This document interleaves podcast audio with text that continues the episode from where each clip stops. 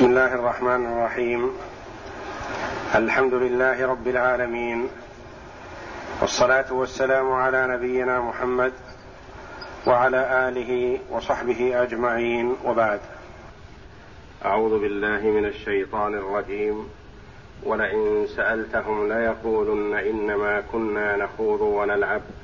قل أب الله وآياته ورسوله كنتم تستهزئون. لا تعتذروا قد كفرتم بعد إيمانكم. إن نعف عن طائفة منكم نعذب طائفة بأنهم كانوا مجرمين.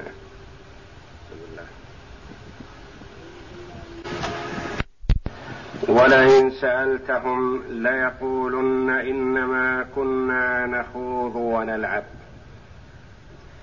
في سبب نزولها قال المفسرون رحمهم الله إنها نزلت في جماعة من المنافقين.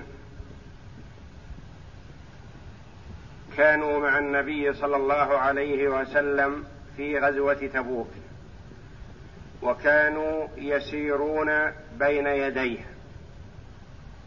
قال بعضهم لبعض يطمع هذا الرجل بأنه يستولي على قصور الروم. هيهات هيهات له ذلك. أو قال بعضهم لبعض كأن بكم غدا مربطين بالحبال. أتظنون أن جلاد بني الأصفر كقتال العرب بعضهم لبعض؟ وقصدهم بهذا تثبيط المؤمنين عن القتال مع رسول الله صلى الله عليه وسلم والخروج معه للجهاد في سبيله. وقال بعض المنافقين لعوف ابن مالك رضي الله عنه ما رأينا مثل قرائنا هؤلاء. أرغب بطونا ولا أكذب ألسنا ولا أجبن عند اللقاء. يعنون النبي صلى الله عليه وسلم وصحابته. فقال عوف بن مالك رضي الله عنه كذبت ولكنك منافق. لأخبرن رسول الله صلى الله عليه وسلم فأسرع عوف رضي الله عنه ليخبر النبي صلى الله عليه وسلم فوجد القرآن قد سبقه. ولعلها نزلت في هؤلاء وفي من قال هذا القول وقال القول الآخر. وحينما تحكم بعضهم مع بعض بالنبي صلى الله عليه وسلم وهم سائرون بين يديه في غزوة تبوك. أمر النبي صلى الله عليه وسلم من يحبسهم يوقفهم. فأوقفوا حتى أتاهم النبي صلى الله عليه وسلم فقال لهم قلتم كذا وكذا. قالوا يا رسول الله إنما كنا نخوض ونلعب. يسلي بعضنا بعضا. اعتذار أقبح من الفعل. يسلي بعضهم بعضا ويونس بعضهم بعضا في التهكم برسول الله صلى الله عليه وسلم وصحابته الكرام. وروي أنه قال بعضهم لبعض حينما تكلموا بهذا الكلام لا ينزل فيكم قرآن يفضحكم.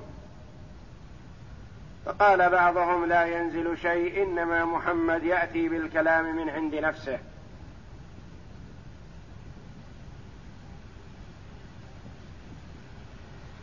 والله جل وعلا أخبر محمدا صلى الله عليه وسلم بمقالة بعضهم لبعض وتهكمهم بالنبي صلى الله عليه وسلم وأنزل جل وعلا حكمهم في قوله تعالى لا تعتذروا قد كفرتم بعد إيمانكم فالتهكم بشيء من آيات الله أو بالملائكة أو بالرسل كفر بالله العظيم. وقد أخبر جل وعلا عبده ورسوله محمدا صلى الله عليه وسلم بما سيقولونه معتذرين. وأنه جل وعلا لم يقبل عذرهم بل وبخهم على قولهم وعلى اعتذارهم لأنه كما يقال عذر أقبح من الفعل. يعتذرون بأن تهكمهم هذا خوض في الكلام لا يقصدون حقيقته. فيقال لهم أما وجدتم ما تخوضون به وتتحدثون به غير الاستهزاء بالله وبآياته وكتبه ورسله؟ ما حملهم على ذلك إلا كفرهم بالله جل وعلا وبرسوله صلى الله عليه وسلم. والله جل وعلا رغبهم في التوبة بعدما بين أن مقالتهم هذه مقالة كفر. يقال أن المتحدثين ثلاثة منهم مخشي بن حمير واختلف في اسمه في ضبطه قيل مخش وقيل مخشي ابن حمير أو حمير. وقد كان مع القوم قيل إنه يسمع كلامهم ويضحك ولم يتكلم أو أنه يسمع وينكر عليهم إلا أنه لم يرفع ذلك للنبي صلى الله عليه وسلم. فجاء معتذرا إلى النبي صلى الله عليه وسلم بعدما تاب وصدق في توبته. وقال قعد بي يا رسول الله اسمي واسم أبي. فتاب وحسن إسلامه وتسمى بعبد الرحمن بعد ذلك. ويروى أنه دعا فقال اللهم إني أسمع آية في كتاب الله أنا المعني بها. تتقطع لها القلوب. اللهم أمتني شهيدا في سبيلك. حتى لا يقل أحد أنا غسلت أنا كفنت أنا دفنت. فمات شهيدا في معركة اليمامة وقد عثر على كل من مات شهيدا في هذه المعركة عثر على جسمه. ما عدا هذا فإنه لم يعثر على جسمه بين القتلى فلعل الله استجاب له دعوته وقتل شهيدا صادقا إن شاء الله. وتاب الله عليه كما وعد بذلك في الآية إن نعف عن طائفة منكم نعذب طائفة. فلعل الله عفى عنه.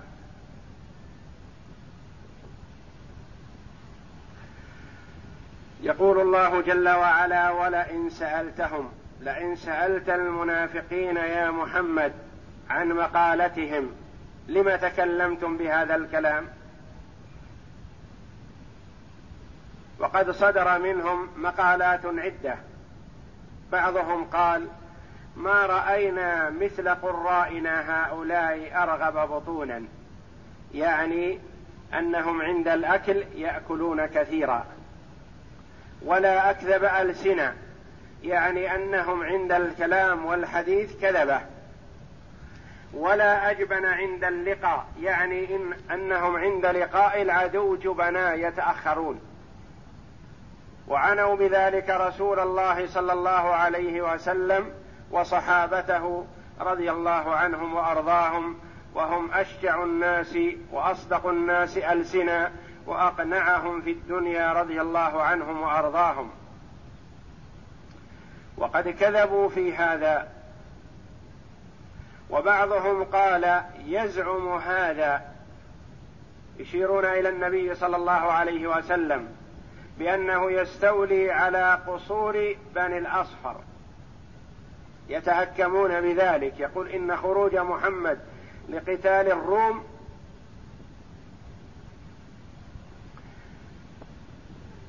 تسول له نفسه بأنه سيغلبهم ويستولي على قصورهم.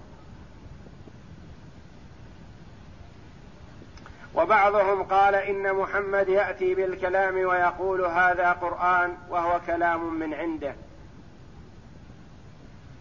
وبعضهم قال لا تتقدموا كأني بكم غدا مربطين بالحبال أسرى بأيدي الروم. أتظنون أن قتال الروم كقتال العرب فيما بينهم؟ وقصدهم بهذا تخذيل من مع النبي صلى الله عليه وسلم الخارجين معه للقتال في سبيل الله.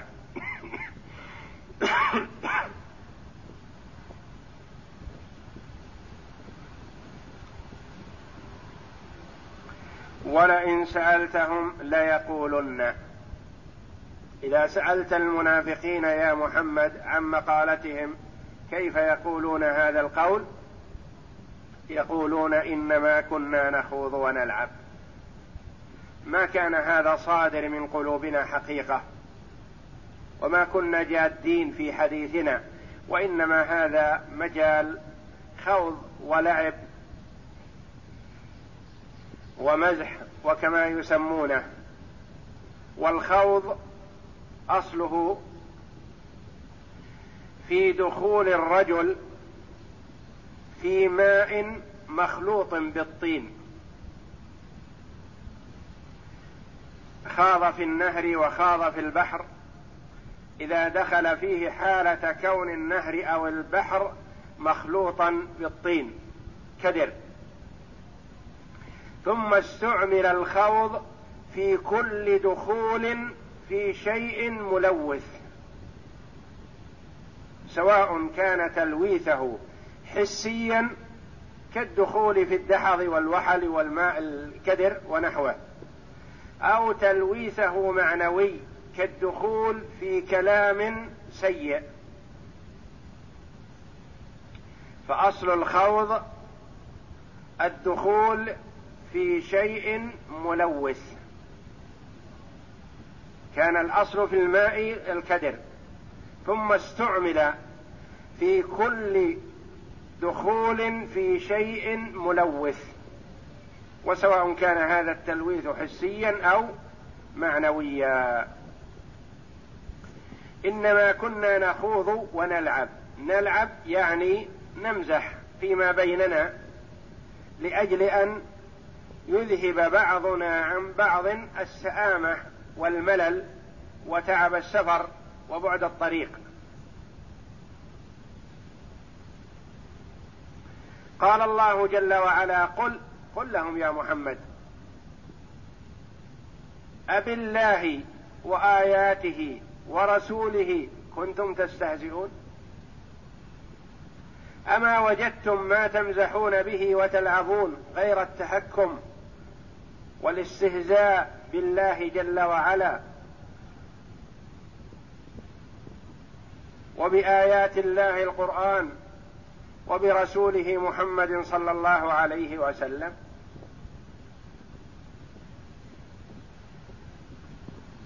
والاستفهام هنا للتقريع والتوبيخ وهو إلزام لهم بأنه قد صدر منهم هذا الشيء. قل أب الله وآياته ورسوله كنتم تستهزئون.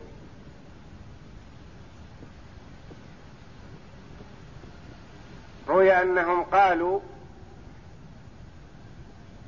حينما قال بعضهم يزعم محمد أنه يستولي على قصور بني الروم قال أحدهم نعم يساعده على ذلك الله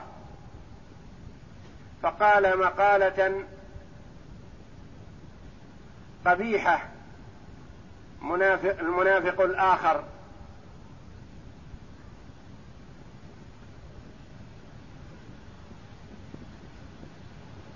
قال مقالة قبيحة حينما قال له صاحبه يساعده على ذلك ربه. فقال الله جل وعلا لهم قل أب الله وآياته ورسوله كنتم تستهزئون لا تعتذروا. الاعتذار محاولة محو ما سبق من زلة.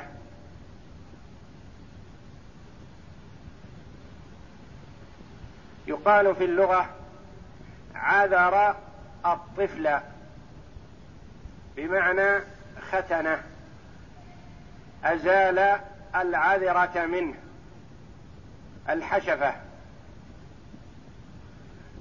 وبإزالة الحشفة يزول ما تحتها من دنس ومن قذر لأن الحشفة يتراكم عليها القذر بقية البول.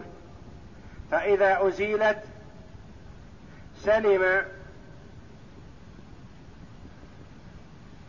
المرء من هذا القدر فكأن المعتذر يحاول إزالة ما حصل منه من خطأ والخطأ يدنسه ويقذره.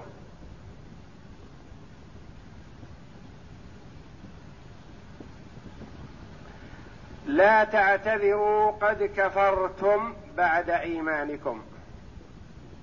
هل هم مؤمنون من قبل؟ ليسوا بمؤمنين هم كفار منافقون والمنافقون في الدرك الأسفل من النار. فلم يدخل الإيمان الحقيقي في قلوبهم وإنما توهم فيهم المؤمنون بأنهم مؤمنون. توهم فيهم المؤمنون من قبل أنهم مؤمنون فأظهروا كفرهم عيانا بيانا. لا تعتذروا قد كفرتم بعدما كان يتوهم عند المؤمنين بأنكم مثلهم. وإلا فإن الله جل وعلا يعلم من طوت عليه قلوبهم من النفاق. فلم يكونوا مؤمنين من قبل وإنما كانوا في الظاهر حكمهم حكم المؤمنين. فأظهروا بهذه المقالة السيئة كفرهم. ظهر عيانا بيانا للمؤمنين. لا تعتذروا قد كفرتم بعد إيمانكم. إن نعف عن طائفة منكم إن نعف عن بعضكم نعذب بعضا. هم مستحقون بهذه المقالة للعذاب. وإنما سبق في علم الله أن أحدهم يتوب ويصدق في توبته. والتائب من الذنب عند الله جل وعلا بعفوه ورحمته كمن لا ذنب له.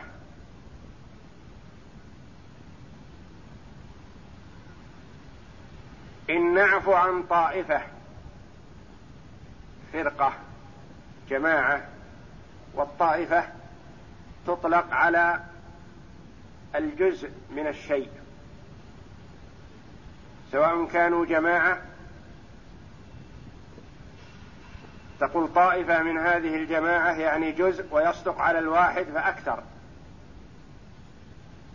والتائب فيما روي هو واحد من هؤلاء.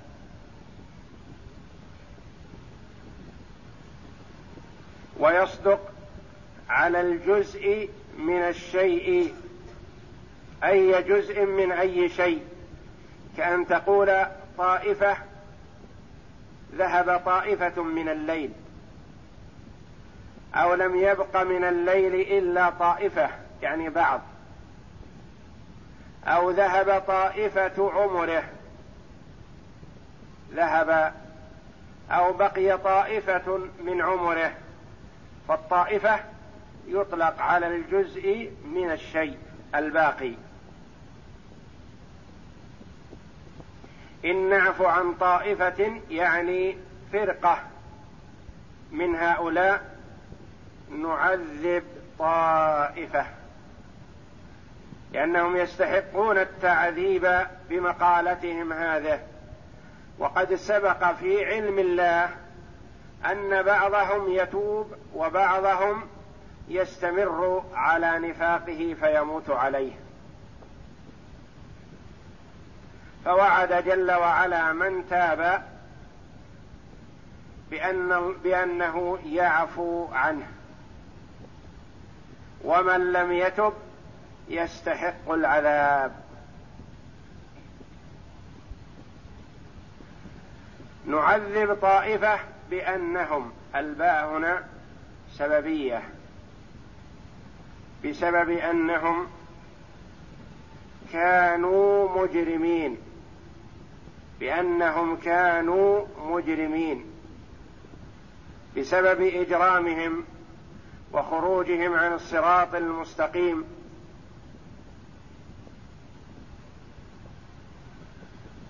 وكلمة مجرمين محلها من الإعراب خبر كان وأين اسمها؟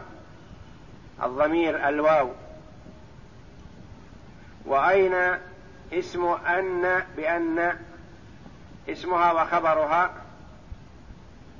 الضمير في أنهم هذا اسمها وجملة كان واسمها وخبرها خبر لأن بأنهم كانوا مجرمين. والجار والمجرور في قوله جل وعلا قل أب الله وآياته ورسوله أب الله بالله. أين متعلقه؟ متعلق بخبر كان كنتم تستهزئون. متعلق بتستهزئون. واستدل بهذا على أنه يجوز أن يتعلق الجار والمجرور ويكون العامل فيه متأخر عنه أبالله وآياته ورسوله. كنتم تستهزئون. تستهزئون بالله وآياته ورسوله. بسم الله.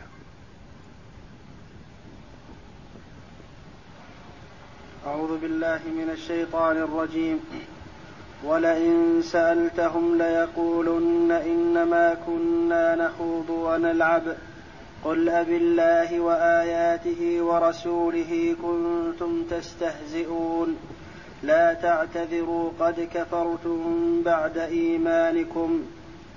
إن نعف عن طائفة منكم نعذب طائفة بأنهم كانوا مجرمين. قال العماد بن كثير رحمه الله تعالى قال أبو معشر المديني عن محمد بن كعب القرظي وغيره قالوا قال رجل من المنافقين ما أرى قراءنا هؤلاء إلا أرغبنا بطونا. وأكذبنا ألسنة وأجبننا عند اللقاء فرفع ذلك إلى رسول الله صلى الله عليه وسلم فجاء إلى رسول الله صلى الله عليه وسلم وقد ارتحل وركب ناقته فقال يا رسول الله إنما كنا نخوض ونلعب. يقول عبد الله بن عمر رضي الله عنه كأني أنظر إليه متعلق بنسع ناقة رسول الله صلى الله عليه وسلم وهو يقول إنما كنا نخوض ونلعب ورسول الله صلى الله عليه وسلم لا يلتفت إليه ويرد عليه بقوله أبالله وآياته ورسوله كنتم تستهزئون. يقول كأني أراه تضرب الحجارة قدميه وهو يقول هذا القول. معتذر للنبي صلى الله عليه وسلم لكنه اعتذار صادر من الفم فقط لا من القلب. نعم. فقال يا رسول الله إنما كنا نخوض ونلعب. فقال أبالله وآياته ورسوله كنتم تستهزئون. إلى قوله كانوا مجرمين. وإن رجليه لتسفعان الحجارة وما يلتفت إليه رسول الله صلى الله عليه وسلم. وهو متعلق بسيف رسول الله صلى الله عليه وسلم. وقال عبد الله بن وهب أخبرني هشام بن, بن سعد عن زيد بن أسلم عن عبد الله بن عمر قال قال رجل في غزوة تبوك في مجلس ما رأيت مثل قرائنا هؤلاء أرغب بطونا ولا أكذب ألسنا ولا أجبن عند اللقاء. فقال رجل في المجلس كذبت ولكنك منافق لأخبرن رسول الله صلى الله عليه وسلم فبل فبلغ ذلك رسول الله صلى الله عليه وسلم ونزل القرآن فقال عبد الله ونزل القرآن. ونزل القرآن فقال عبد الله بن بن عمرو وأنا رأيته متعلقا بحقب ناقة رسول الله صلى الله عليه وسلم تنكبه الحجارة وهو يقول يا رسول الله إنما كنا نخوض ونلعب ورسول الله صلى الله عليه وسلم يقول أبالله وآياته ورسوله كنتم تستهزئون الآية الحقب الحبل الذي يربط به الرحل فوق البعير نعم. وقد رواه الليث عن هشام بن سعد بنحو من هذا وقال ابن إسحاق وقد كان جماعة من المنافقين منهم وديعة بن ثابت أخو بني أمية بن, بن زيد بن عمرو بن عوف ورجل من أشجع حليف لبني سلمة يقال له مخشي بن, بن حمير يسيرون مع رسول الله صلى الله عليه وسلم وهو منطلق إلى تبوك فقال بعضهم لبعض أتحسبون جلاد بني الأصفر كقتال العرب بعضهم بعضا؟ والله لكأنا بكم غدا مقرنين في الحبال. يعني أسرى. نعم.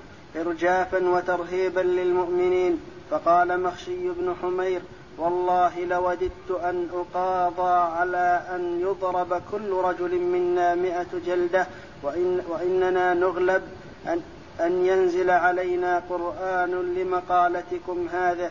فقال رسول الله صلى الله عليه وسلم فيما بلغني فيما بلغني لعمار بن ياسر أدرك القوم فإنهم قد احترقوا فاسألهم يعني, يعني هلكوا بهذه المقالة الشنيعة.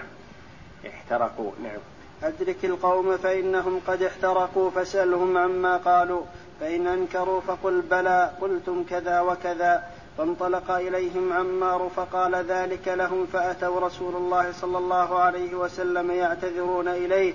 فقال وديعة بن ثابت ورسول الله صلى الله عليه وسلم واقف على راحلته فجعل يقول وهو آخذ بحقبها يا رسول الله إنما كنا نخوض ونلعب.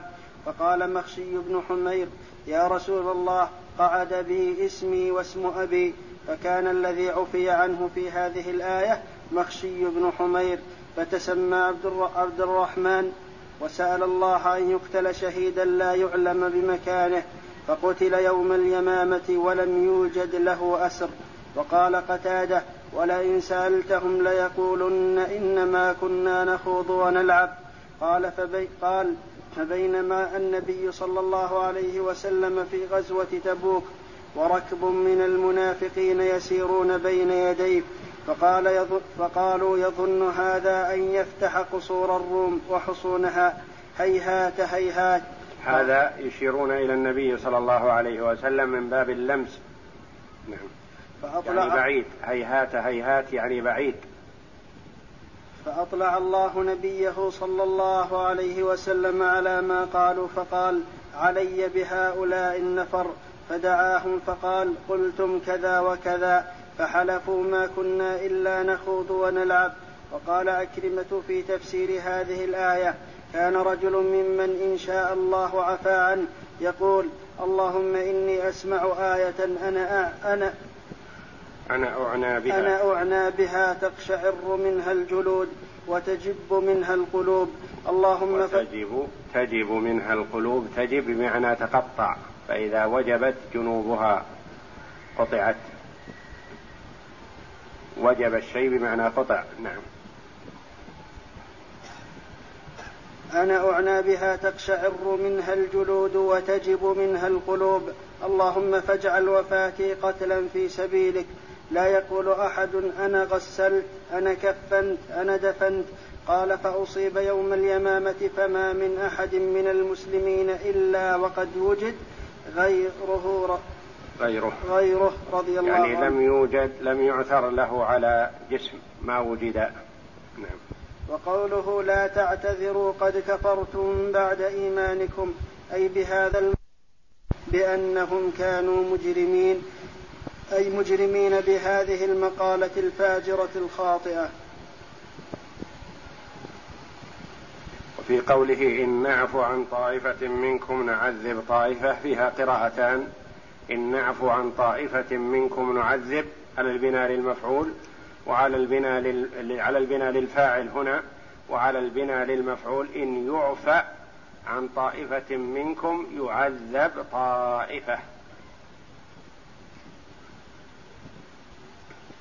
والله أعلم وصلى الله وسلم وبارك على عبده ورسول نبينا محمد وعلى آله وصحبه أجمعين.